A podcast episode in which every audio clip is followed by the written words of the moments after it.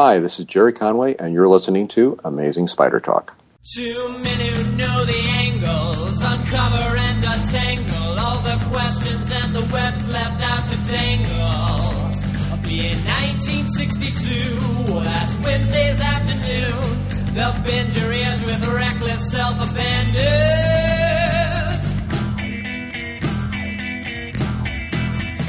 The amazing spider talk. The amazing spider talk. Come swing through the air, sit back and prepare for the amazing spider.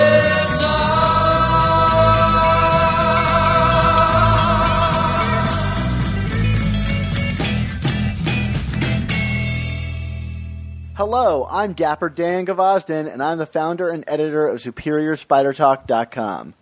And I'm mischievous Mark the founder of the Chasing Amazing blog and author of 100 Things Spider-Man Fans Should Know and Do Before They Die. Well, thanks everyone for joining us for the fourth episode of the all new Amazing Spider Talk. We hope you enjoy this podcast and that it provides an intelligent conversation between two fans and collectors as we look at the Spider Man comic universe in a bit of a bigger picture. And in this first season of the all-new Amazing Spider Talk, we are taking a closer look at the Stan Lee and Steve Ditko creative run on the title. Dan, last week you and I talked all about the gadgets, costumes, and powers, oh my, that allowed Peter to become Spider-Man. So uh, now this week, instead of talking about powers and costumes, we're going to talk about all of the tropes and stories that originated during the Lee Ditko run and have gone on to repeat themselves over and over throughout the history of Spider-Man. That sounds really exciting.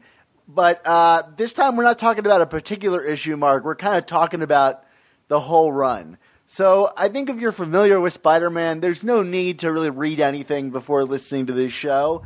But if you do want to read along, of course, you can read the whole run just about anywhere. This is the most popularly printed run of Spider Man ever. You can read it print, digital, or as part of Marvel's unlimited service. So now sit tight, grab some wheat cakes, and prepare yourself for If, This Be Spider Man's Destiny.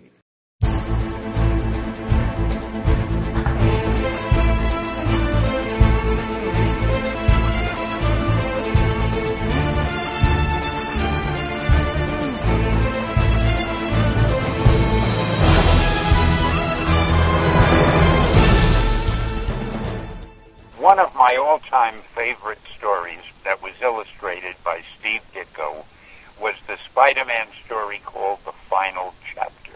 Peter, or Spider-Man, found himself trapped in a subway tunnel with some huge something, a big piece of iron that was holding him down and he couldn't escape without lifting that off him and it looked as though he would he would be trapped there forever. I never realized that Steve would draw it so magnificently.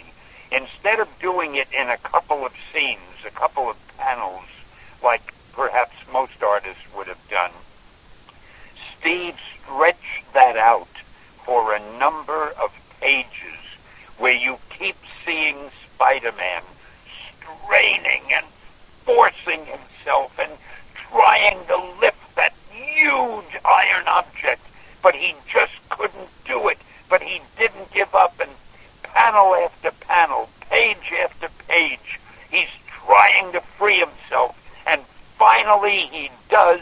And when he does, after the reader had seen all those other panels and pages, it was such a thrill, even to me, and I was the writer of the story. When I saw that, I almost shouted in triumph. Steve did a wonderful job on that.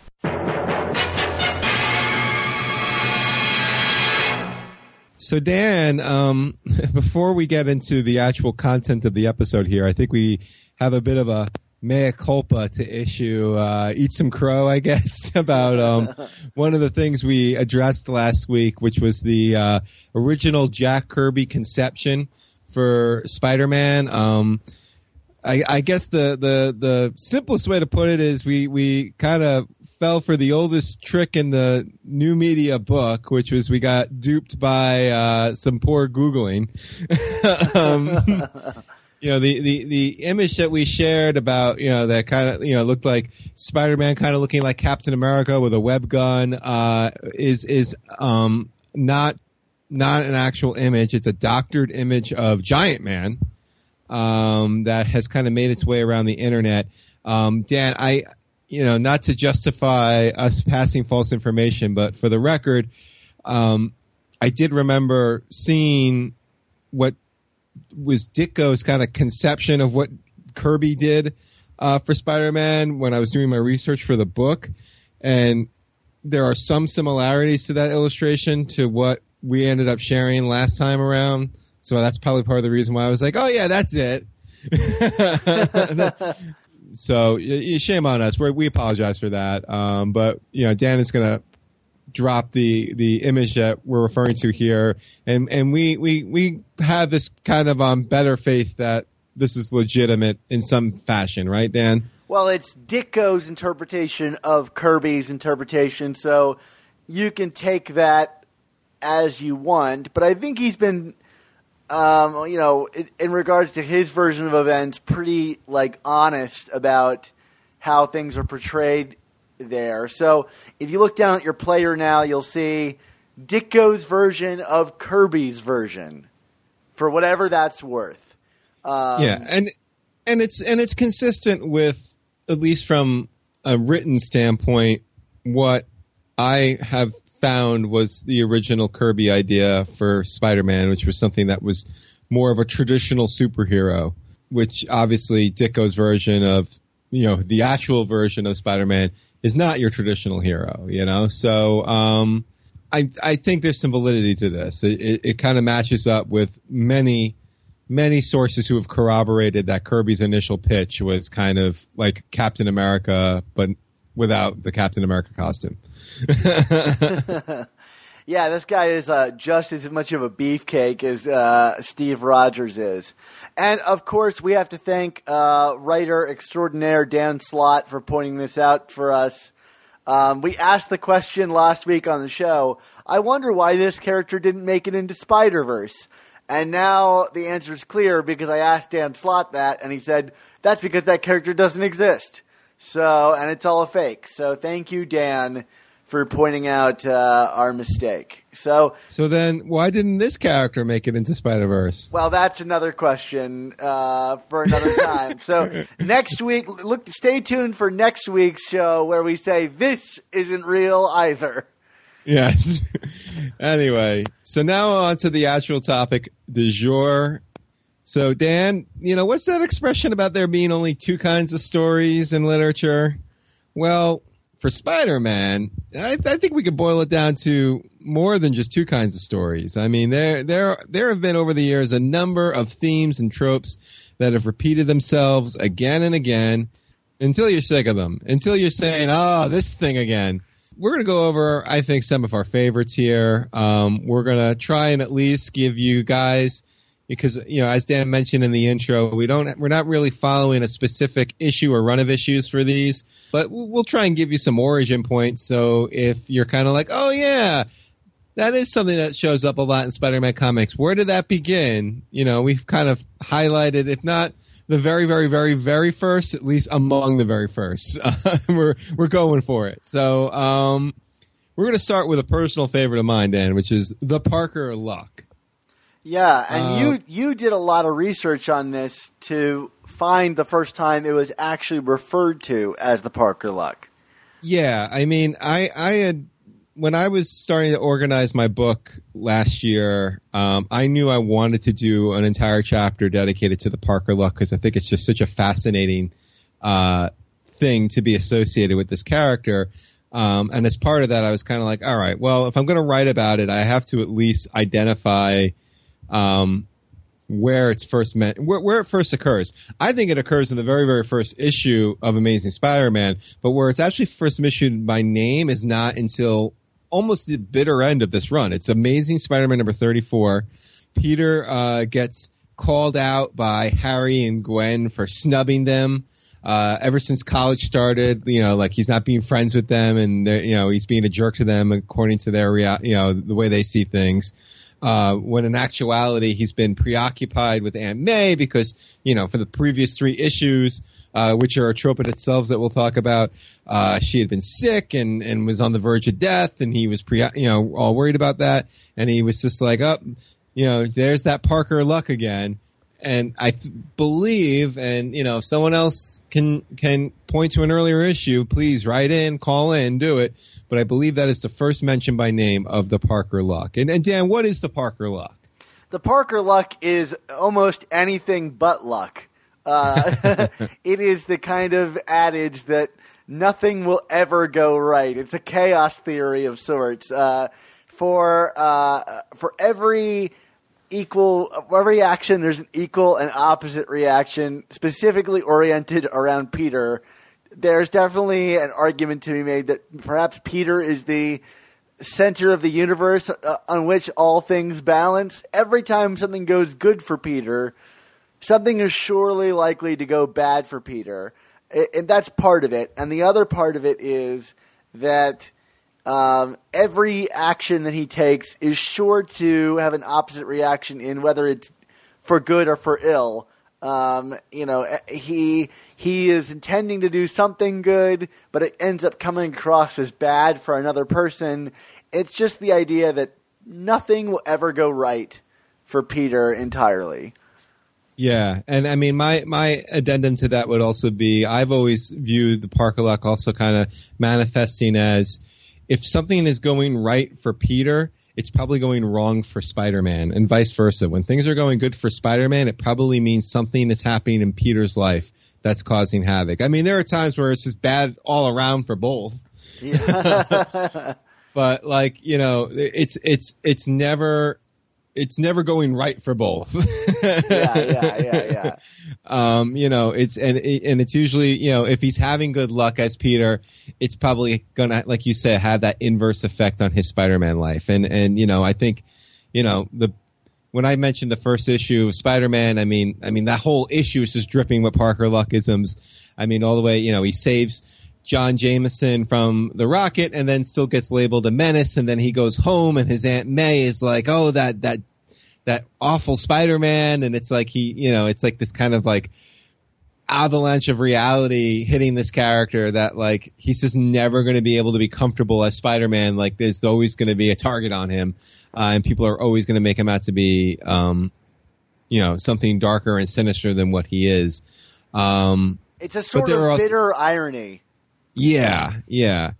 Um, but there are there are like other ways that it's manifested itself. I mean, like I I always enjoy you know one of my favorite instances is um, in Amazing Spider-Man number seventeen, uh, which is the, second appearance of Green Goblin, and uh, basically Spider-Man you know, Flash puts together a a meeting of the Spider-Man fan club, and Peter actually gets invited by Liz Allen, who he's you know at this point kind of crushing on, and is crushing on him a little bit. Off and on. And yeah, off and on, uh, depending depending on how Stan was feeling that week uh, when he was writing it. So Spider-Man shows up and he's you know full of all these adoring fans, and the Green Goblin shows up and they're fighting each other, and the Human Torch is there just to like add you know more rivalry to it, and all of a sudden like Spider-Man as he's in the middle of a fight overhears on the phone that Aunt May is sick and he like drops everything and makes and looks like a coward. So it's like, you know, here he is finally in front of people who actually like him and he blows it. And to me that's the Parker luck in a nutshell. And even more basic than that, Parker Luck is, you know, the person who runs his fan club is the guy that Peter Parker thinks is a total like nincompoop. You know, Yes. Flash Thompson. So like, there's there's no ev- everything has its like kind of like rose, uh, like thorny lining. You know. Yeah. And and kind of coming on the heels of that storyline is another version of the Parker luck with, with this is something a little more darker, which was that um, you know, to save his aunt, he he gives her a blood, you know, blood transfusion, and as it turns out, the blood ends up giving Aunt May radiation poisoning, and then that leads to the the three point the three part you know Master Planner trilogy, um, which again we'll we're going to discuss in this in this episode in terms of tropes. Um, but you know they're they're you know he's trying to help somebody and he's trying to do the right thing, and he ends up almost killing that person. So I mean, like you know, it's it, it can come across kind of humorously, like oh look now now everyone thinks Spider Man's a coward, or it can come across like oh wow Spider Man almost killed this person he loved, or you know as we learned much later in the the death of Gwen Stacy ish, uh, issue, like it did lead to a character's death. I mean that was probably the you know one of the darkest turns for the Parker luck. Yeah, absolutely. And speaking of Gwen Stacy, uh, the, I think the place where it most manifests itself is probably in his love life, whether it's you know him like finally you know hitting his stride with one girl, only for the other girl to kind of jump in, or for him to say, you know what, I don't want to meet this Mary Jane person, only for her to end up being really beautiful. Like he, you know, is, is constantly. Um, like his love life is constantly up in the air. Although I think many of us would kill to be as lucky with ladies as Peter is. Yeah. Talk about Parker Luck. what about like uh, extending from this run? Do you have any comics that you think about that specifically showcase the Parker Luck in a unique way? Well, I mean, not for nothing. I mean, when when when Peter returned from the dead in um, 2014. I mean, the name of that first arc, you know, the Volume Three reboot of Amazing Spider-Man was the Parker Luck, and it was all about, you know, like Peter's back. It's great. He's got his body back from Doc Ock, but now he's dealing with all of these ramifications from when Ock was running around in his body. So, I mean, you know, I know we kind of ran hot and cold with a lot of the Volume Three stories, but I mean, it really was a kind of to the most heightened degree a good a good um, demonstration of of the Parker luck. You know, like I mean, this this is this is the best possible scenario for Peter. He's back from the dead, and yet there's so much chaos in his life from you know having to run a company now, and Black Cat thinking you know going rogue because you know Otto caught her and threw her in jail when he was Superior Spider-Man, et cetera, et cetera. So I mean, it, or Mary Jane basically being out of his life now. So, I mean, a lot going on there. What about you? Yeah, that's a really good one. Um, one of the ones that I think about um, also falls into, I think, like another trope that we contemplated discussing, but ultimately decided not to discuss because it doesn't really become fully formed during the Stan Lee Steve Ditko era. Is the kind of trope of like there's no winning for Spider-Man. You know, mm. he often gets put in these situations where you know, he might have a victory on one level while completely failing on the other. Um, like you said, Spider Man can have a victory, but Peter Parker can fail. And the one story that always stands out for me is um, what happened to Crusher Hogan, where, mm. you know, Peter is tasked with, uh, you know, watching Nathan Lubensky for Aunt May, and in the you know, meantime, he goes to save Crusher Hogan from getting killed as Spider-Man, only for Nathan to wind up in trouble because he was, you know, ignored him. So there's no real winning so- solution. And I think that's another trope that makes itself apparent in numerous Spider-Man comics, but just not, it's not a big part of Stan Lee and Steve Ditko. So I'm going to put it under the Parker luck for now. Yeah. All right. The next big trope, and I mean, Dan, this is, this is a big one, and we've talked about these issues a lot in, in our essential series. Is Spider-Man quitting, and you know probably you know the the best instance of this. I mean, again, from the very beginning, Spider-Man Peter has shown a reluctance to being Spider-Man. I mean, there's so many visuals during the Lee Ditko run of, you know, Peter kind of like throwing his costume in disgust and why why am I doing this? You know, what good are these powers? What good is being Spider-Man if I can't make money or can't enjoy myself or can't, you know, be out in the public and, and, you know, be popular. Um, but, you know, in terms of actual quitting, you know, that there was the three part story in Amazing Spider-Man number 17 to 19. You know, we just referred to it earlier. You know, Peter is fighting the Green Goblin, leaves because he finds out his Aunt May is sick. You know, she, she, needs a blood transfusion, and you know it's kind of like the very first time where Peter is just like you know he's the character has been labeled a coward and stuff by the press because he ran away from this fight, and he's like you know what, screw it, I'm done. And of course, this lasted. I mean, even even when he quits, he still doesn't really quit. it's like he's still like, well, there's the Sandman. I guess I got to fight him. And we talked about this at length during the um, essential. I mean, I this was one of my essential picks, although I don't think it got voted into the final list, right, Dan? No, it was just shy. Yeah, although the the, the story that, that this begat in terms of the Spider-Man quitting trope, I think was our number one pick for uh, number one voted on pick for essentials. So Absolutely. you know, it it goes to show sometimes maybe because he just didn't quit hard enough in Spider-Man.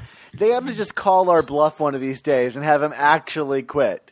Right, right. Well, you know, eh, they- they've they tried a couple times to make it last more than one issue, but you know, like volume even then- two or whatever. Yeah, yeah, that that lasted a whole two issues. Um, but um, of course, obviously, the most famous version of Spider-Man quitting is Amazing Spider-Man number fifty, Spider-Man No More. We just saw this in the most recent issue of Amazing Spider-Man. You know, Parker Industries No More. I mean, this is this is a a, a theme, a trope that just gets used again, again, and again. I mean, you know, beyond Spider-Man No More, are there other instances of the quitting trope that you feel have been done well, Dan? Well, I'm thinking of flipping it with the Peter Parker no more when he like Oh, okay. did the the spider uh, thing with Mark Bagley. Um, Yes. and you even got that inversion cover where it's Spider-Man walking away from Peter Parker. Yeah, that was that was always very good.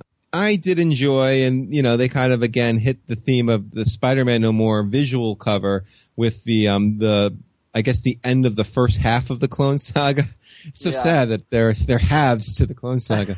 um, when when Peter officially hands over the webs to Ben and and rides off into the sunset with Aunt May uh, with Aunt May with the Mary Jane.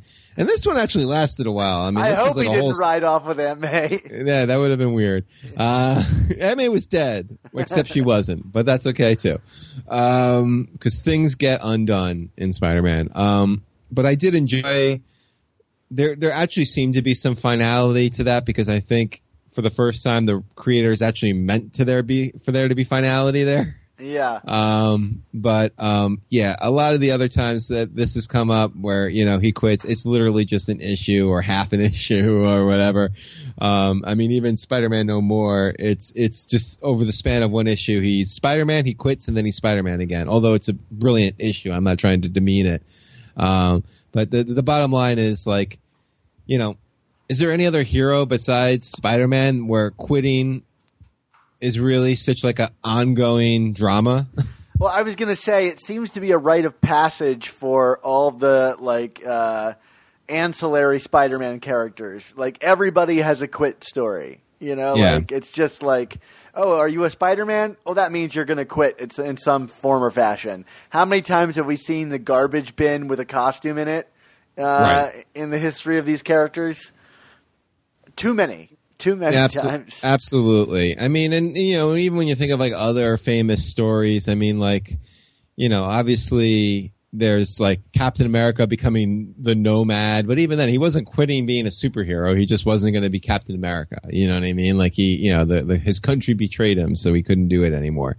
And you know, there's been times where like the Hulk has tried to, or I should say, Bruce Banner has tried to separate himself from the Hulk but but this is this is something a little different because this is like you know this is someone who granted is not willingly put into the position of being Spider-Man but he he is making a very conscious effort to remain Spider-Man but but just not do it not not be responsible and and because of the fact that this is character's mantra is with great power must also come great responsibility it can never last no matter what Yeah, absolutely. Um, the next big trope that we want to discuss, and this might be like two tropes in one, Okay. uh, is uh, the the idea that anyone can win a fight when the odds are easy. Uh, Spider-Man never gives up. Like that's Yeah. that's one of the big ones we hear. He is a man of many mantra about not giving up.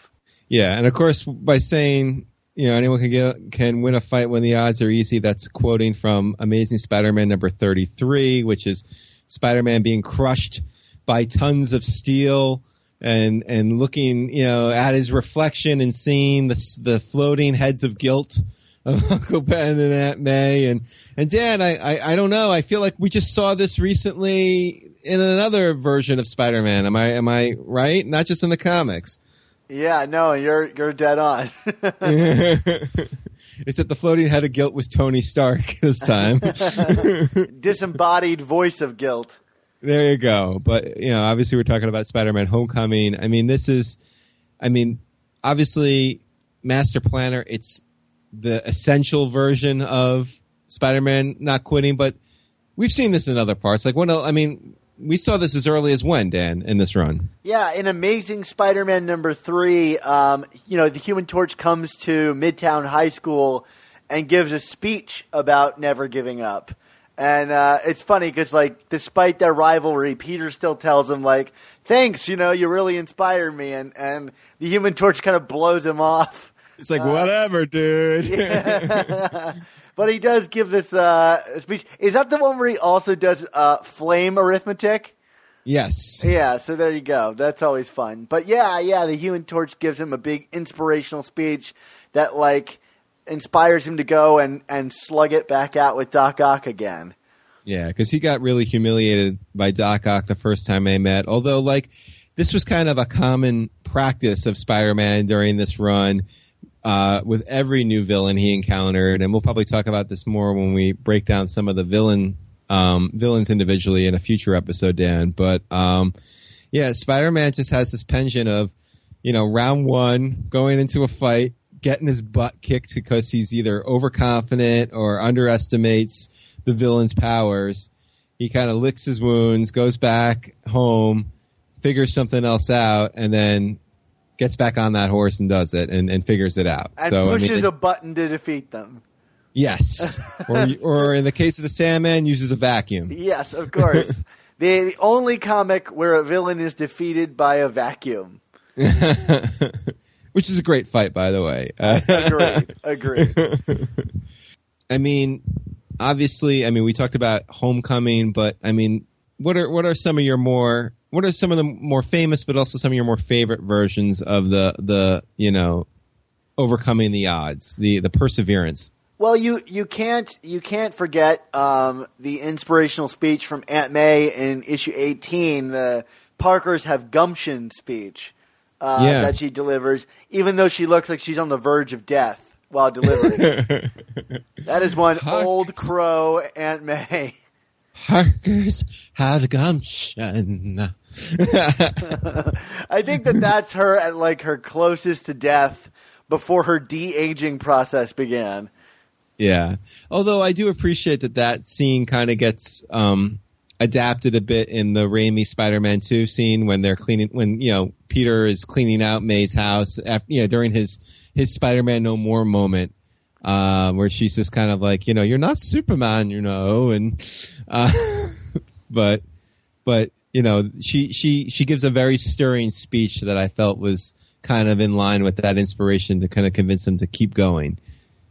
And Spider Man would give this speech to himself too. Like I, I remember in Amazing Spider Man number twenty, when he's fighting the Scorpion for the first time, uh, the Scorpion like defeats him, like you just said, and he hears the Scorpion going after Betty. Um, you know, because he's attacking the offices, and Spider Man gives himself his own pump up speech about uh, about never giving up, and he goes back to defeat the Scorpion. Um, Yeah. I mean, it's just like it's just a part of the character, you know. Uh, again, like a trope that repeats itself over and over again.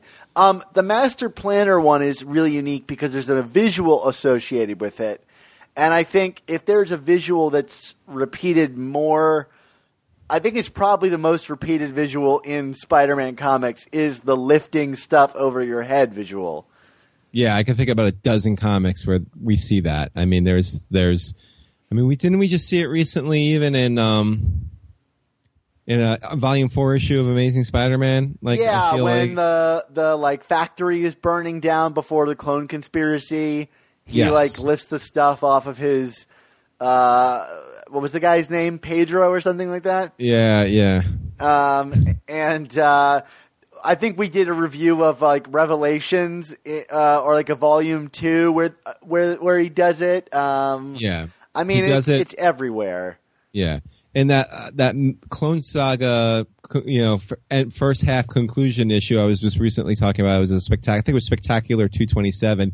It's actually Peter is buried and Ben picks up the rubble to kind of like Um, you know the, you you know the show like the passing of the torch, which was kind of clever.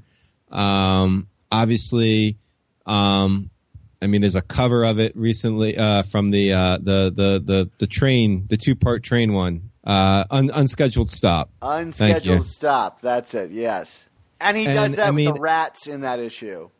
Yeah. So obviously that's a visual we see a lot, and then just thematically, like probably my favorite post Ditko Lee reference to this idea, and, and again we talked about this during the Essential series, is the Nothing Can Stop the Juggernaut story because you know what what I feel really ratchets that whole idea up to another level is the fact that you know here is Spider-Man, this character who won't give up, who won't stop, going against the villain whose mantra is I don't stop and you cannot stop me. Yeah, so yeah. it's it's just the the best uh, to me manifestation of that you know that unstoppable force. I, I've always described it in my writing as you know it's the unstoppable force versus the unbreakable will. Um, and you know I think that's probably what what what Lee and Ditko were going for here. It's that unbreakable will. Yeah, absolutely. I, I think about the Morlun stu- story coming home for Yep. that too. I mean, it's a much longer version of that, but uh, you know, Spider-Man is on the edge of death, but still uh, like willing to push himself to the brink in order to save everybody else, um, and that's really uh, heroic and fun to read, and uh, and something we've read. I mean, it, it is a, a common well to return to, and one that I'm still not tired of. Definitely. Even if I'm a little over the uh, master planner lifting lead visual. Fair enough. Even in Homecoming? No, that was exciting. But in the comics, Okay. I think it's time to take a break. Yes.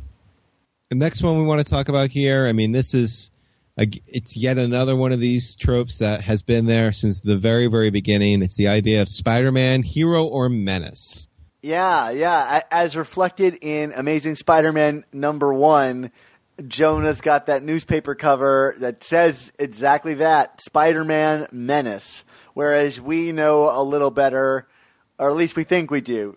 Sometimes Peter does seem more like a menace than a hero in those early issues, but Yeah, but it's like because of this, it's allowed villains to kind of get an advantage over him by either impersonating him or you know allowing the public to believe that Spider-Man is secretly that villain. Um, I mean, we saw in, again in that first issue the Chameleon uh, impersonate Spider-Man uh, to kind of cause chaos. Um, Electro, you know, J. Jonah Jameson says that Spider-Man must be Electro when he first appears in Amazing Spider-Man number nine. Uh, what are some other instances of this? It also happens. Mysterio dresses as him to rob a bank in issue 13. And Yeah. Kraven also dresses as him to attack Jonah in issue 34. It's like, how many people are cosplaying as Spider Man in these few issues? It's uh, Stan Lee and Steve Ditko like to return to this well frequently. Yeah, and again, this it's not like this is very unique to Spider-Man. It's not like Doctor Doom was going around with a four on his chest when he was fighting the Fantastic Four. I mean, Although was- Doctor Doom is now wandering around in an Iron Man costume. Okay, well that's you know, I'm not going to get into that. um, but yeah, so the, the point being is that you know this this is something very distinct to Spider-Man. You know, a, again, it plays into his outsiders, uh, outcast status. Um, and it's it's it's led to some fun stuff. I mean, where where where have we seen this post Lee, Lee and Ditko? I mean, plenty of places, right? Well, I mean, it's like ev- every comic with Jonah in it. you know, Yeah. he's pushing this trope, whether he's funding villains to take him down or not. Yeah, I mean, and and you know, to kind of jump universes here. I mean, with with Ultimate Spider-Man, weren't there like, wasn't there some issues with Spider-Man being, you know, there were like like a clone of a Spider, or not a clone of Spider-Man showing up, but like there were crimes being committed that were being pegged on Spider-Man. Yeah, it was these like spider twins. Uh, we never really got a very good uh, ending. Resolution. Yeah. But I will say, like for most of that run, the police, when they saw Spider Man, would fire at him, and he even got shot with a bullet a few times, which led him to meet Nick Fury and Shield and all and all of that.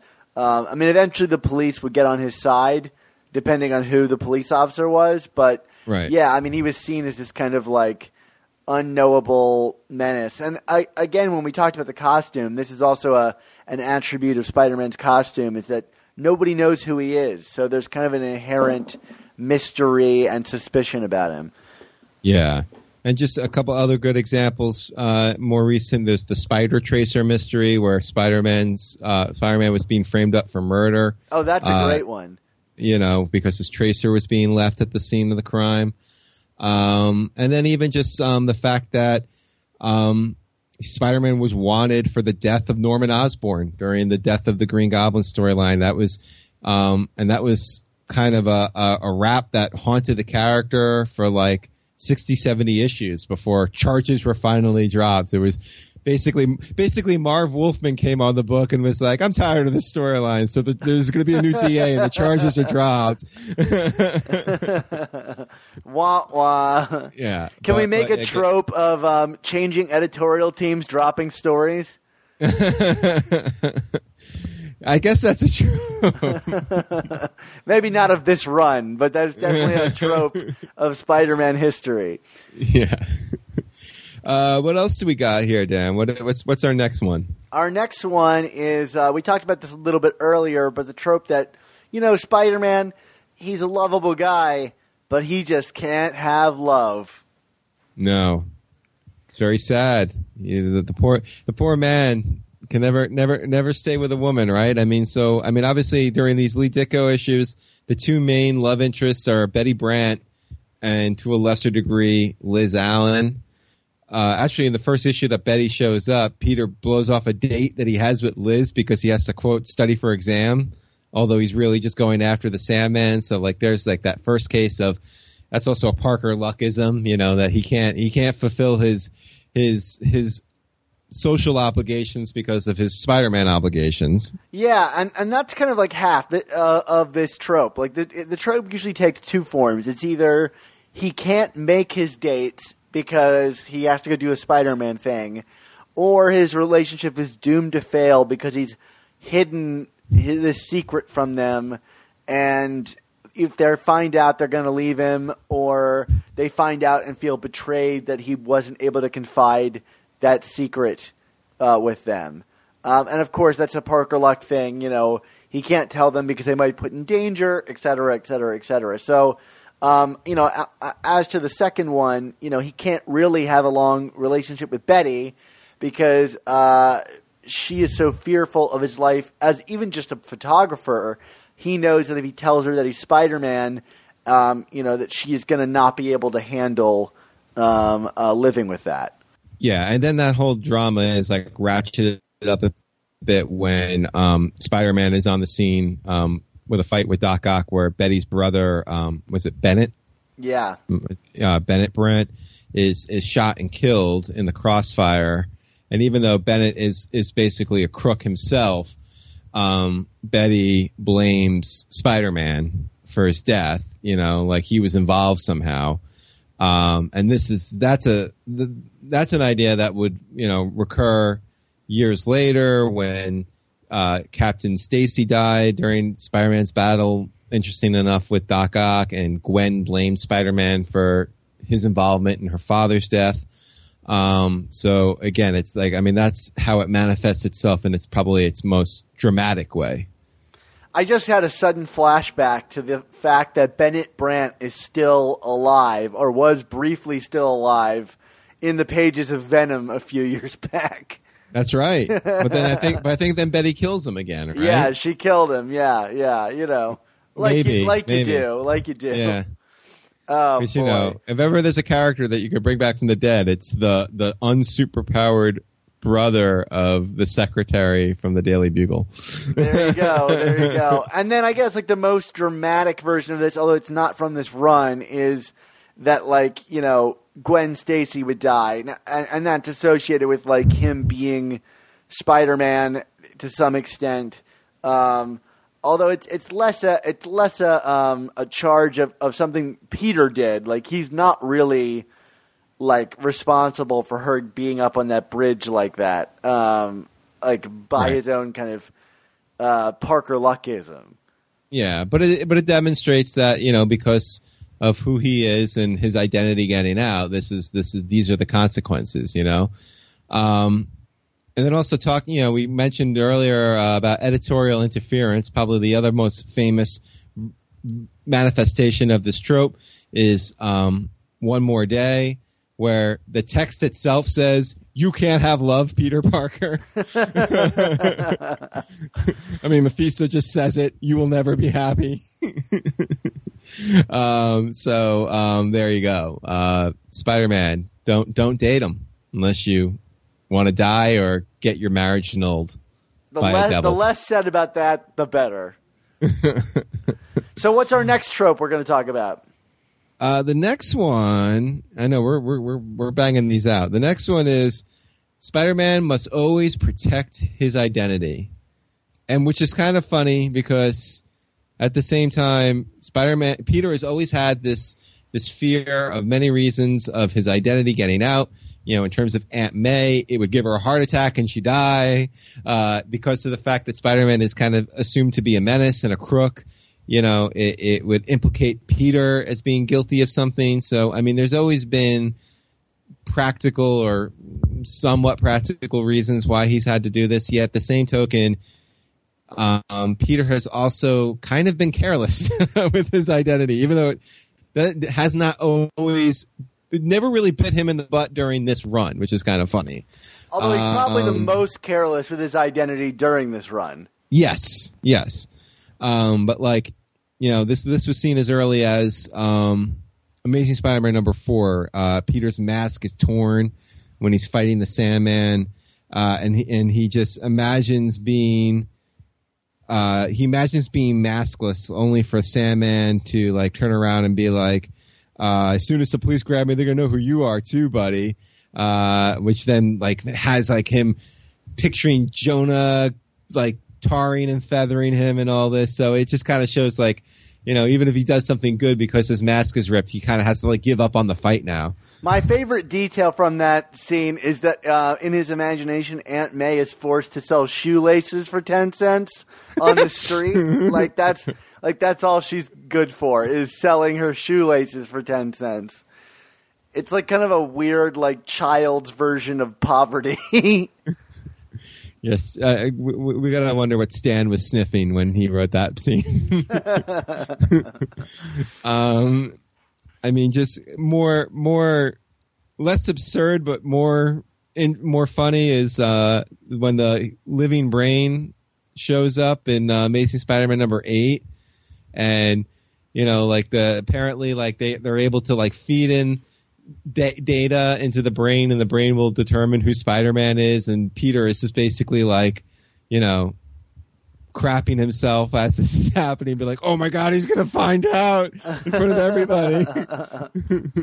I always think about that scene um, uh, uh, related to this in Ultimate Spider-Man, where Kraven the Hunter comes to the school and says he's going to sniff out Spider-Man, and Right. and he's like, "Oh God, like this guy's gonna might just find me right now." Yeah. and then of course, I mean, and this is this is a famous instance, and it's even on the cover of the comic Amazing Spider-Man number twelve. Uh, in fighting Doc Ock, Peter is has a cold and basically loses his powers and gets like beat up like a rag doll and gets unmasked. Except, you know, you would think, oh, this is it, it's done, the secret's out. Except everyone's like, oh, what's Peter doing? And like even Doc Ock's like, Spider-Man isn't this weak. This can't be Spider-Man. It's just some puny teenager. yeah, that's kind of funny because everybody like it's Peter's one moment where he actually looks good, because Yeah. people are like, "Oh, how brave of you, Peter!" You know, like stupid but brave of you to like try to save Betty by doing this. You know, like, but uh, yeah, it's it, it's got a nice little twist to it that's kind of bittersweet. it's just one of those things where it's like you know you kind of makes you wonder why people just don't actually remember continuity in these comics because like you know you, you would think that all these other times where it's been kind of suspect like where's peter why why is peter never around when spider-man's here and blah blah blah blah Oh, too bad there was never ever an instance where Peter was uncovered as Spider-Man. Or like that one time that Peter came over to our house and just told us he was Spider Man. yeah, clearly it was a fever dream.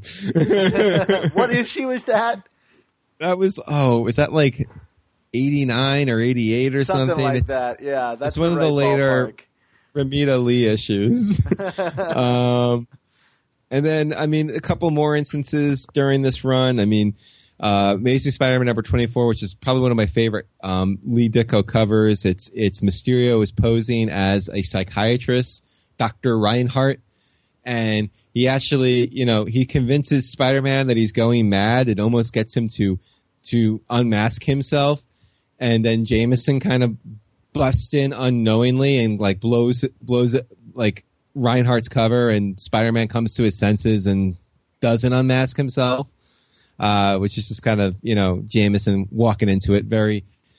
Very, very. Uh, that, that feels like a Ditko and Randian kind of plot twist that that Jameson would blow that for everybody, right? Spider Man even goes so far as to like web the mask to his face in this run, which I always Yes. found humorous. Like, how can he see? Like, what does that feel like to web yourself in the face? right.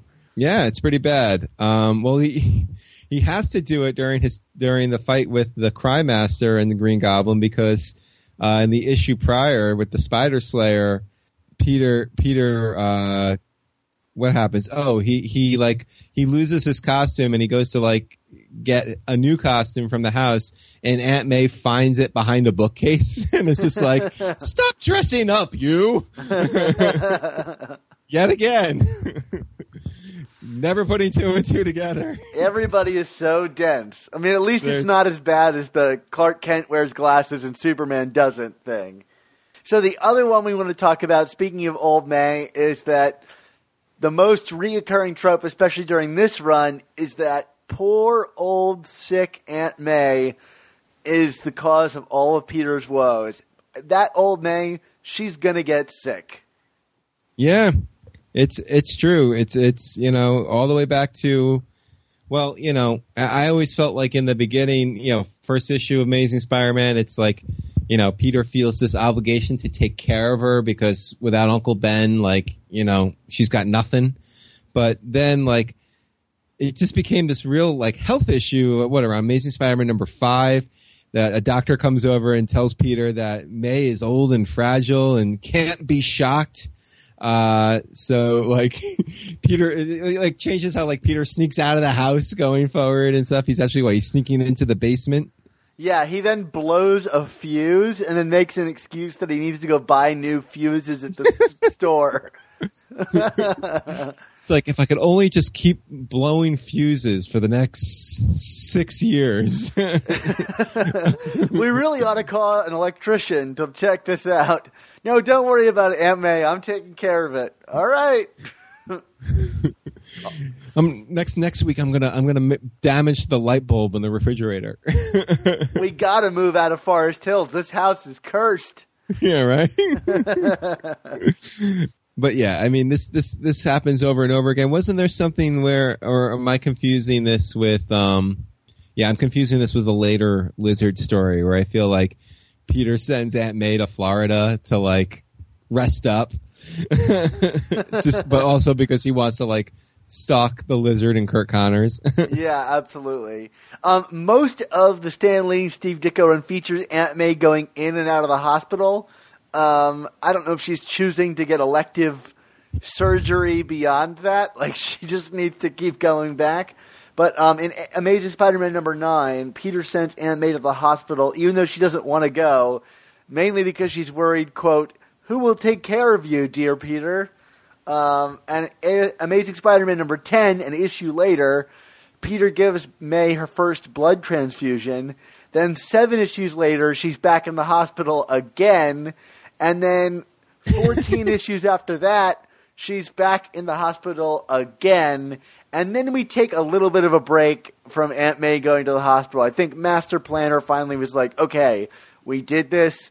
The old crow can survive for a little longer. Yeah. Um, you know, and then apparent, you know, years later, she would go on to like owning real estate in Canada. Uh, she would almost marry Doc Ock. um, so I guess she got better. Jim Shooter came along and uh, as editor in chief of Marvel in the late '70s, and and mandated to everyone, you cannot write stories about Aunt May being sick and dying. Like that was like like no more of this crutch. so and it's kind of Um, stuck since then. yeah, outside of Amazing Spider-Man number 400. Uh, and her uh, get her getting her leg crushed. Yes. Although we thought we didn't we think at the beginning of Dead No More, like we saw her with the with the the uh the, her- the handkerchief with the blood in it, and we're like, oh, here we go again. and uh, we were so eager for this trope to return. yeah, yeah. Well, let's not forget when she came down under sniper fire, Dan. But although I know you, we said in the last segment we don't talk about that story anymore. Oh, I like I like that fine. Okay, It's the conclusion to that story I don't like. fair enough. All right. All right, we got we got one more trope left, and this this trope is so big, this will probably get its own episode during the season. But why don't you introduce it, Dan? Yeah. Uh, the trope is masked villains. Who is Yes. this guy? You know, I think everyone always just jumps to the Green Goblin as being the ultimate mystery villain, and I think in many ways that probably did set the template for everything that followed in Spider-Man. But technically, it started a few issues before the Green Goblin's first appearance in Amazing Spider-Man number 14, and that was in Amazing Spider-Man number 10 when it was the Big Man who was the mystery villain. Um, but that was cleared up pretty much by the end of the issue. Yeah, he turned out to be. Frederick Nobody. Foswell, right? Or I thought it was Foswell. I thought Foswell's a crime master. No, the Crime Master was them up. nobody. Yes, I'm mixing them up. The crime master is nobody. yeah, but Foswell is the big man, and then he goes straight and joins the Bugle. Of course, And Foswell his- was the big man with the white mask. What am I talking about? I'm losing my mind here, Mark. It's okay, Dan. I won't. I won't judge you. Two relatively forgettable villains. I'm surprised we've never seen the return of Frederick Foswell. hey, man. There's always there's the, the new issues of Venom to look look forward to. That's true. Where early Bugle characters will make their weird reappearance. Yes. All right. So Um, issue 10 is the big man, and that's Frederick Foswell, followed by the legendary all time Green Goblin and Amazing Spider Man 14. Yeah, and then the Crime Master, and there's even that great uh, Ditko splash page of uh, I think it's Amazing Spider-Man number twenty. It's either twenty five. Uh, it's it's either twenty six or twenty seven, where it's like the Goblin, the Crime Master, and Spider-Man, and there's like a big question mark in the middle of the page, um, kind of teasing the whole who's who. It's a big triangle of mystery. I want to talk about the visualization of this because we talked about the visualization of like the lifting, the lead, and everything. But I think this trope has a visualization with it too, and that's the like blacked out faces or the like I'm taking my costume off, but my face is blocked by some door I've opened. yes. Um, we saw that just shortly ago during Superior Spider-Man several Yes. times. Um, but I think we've gotten it with a number of characters. Um, and there's been a number of MASH people moving forward. Most famously, your favorite character, Mark, the Hobgoblin. Um, but Yes. we've got the Rose as well. Who else is You masked? got the um well like well then there's the the a lot of the goblins like Menace yeah, that was a great and uh the the third Green Goblin which ended up being Harry Shrink. Um and then of course um well then the new the the the new old Green Goblin and Superior they played that out until it ended up being Norman Osborn, Sheamus the wrestler. Uh, um, what else we got? Anyone else that's that's pretty famous in that regard? I'm sure there's a ton that I'm forgetting right now, but Yeah. those are the big ones. All right, Dan. I think we copied these. Uh, we we covered these pretty pretty densely. Yeah, I mean, these are the things we see over and over again. Uh, Let's talk about them in general. Do you feel like most of these are kind of played out? You know, like I- I mean, one thing I'll say about Dan Slott is, you know, he's re- revisited some of these, but I think he's really kind of broken away from a lot of these since the beginning of his run with Big Time. Um, Yeah. I mean, I I do, I do. Although I do feel that he plays, if if anything, he plays to the mystery villain angle a little too heavily. yeah, I agree um, with that. where I, where it's like you know, and, and we talked about this a lot during Dead No More, where you know I was even questioning the necessity of making another mystery villain angle because I feel like we had just dealt with that in Superior. You know what I mean? And and it was just like, is this actually a mystery or not? Because you know there were moments where it felt like they were teasing a mystery in moments where they weren't. Um, I would I would just say that in terms of it being played out, I mean, you know, I, I think the reason we're bringing these up is that, I mean, these are these are these are classic wells to go back to. I mean, you know, obviously, you got to do more than just visually reference these things. I mean, it'd be nice to have a nice unique spin on it, and I think we have seen unique spins on these over the years. But at the end of the day, I mean, like, I think these are mostly the stories you tell about Spider-Man that involve these elements. Like, I don't think you can go much further than that, right? I mean, that's part of what makes them tropes. It's it's this is this is it, right? This, these are the stories to tell.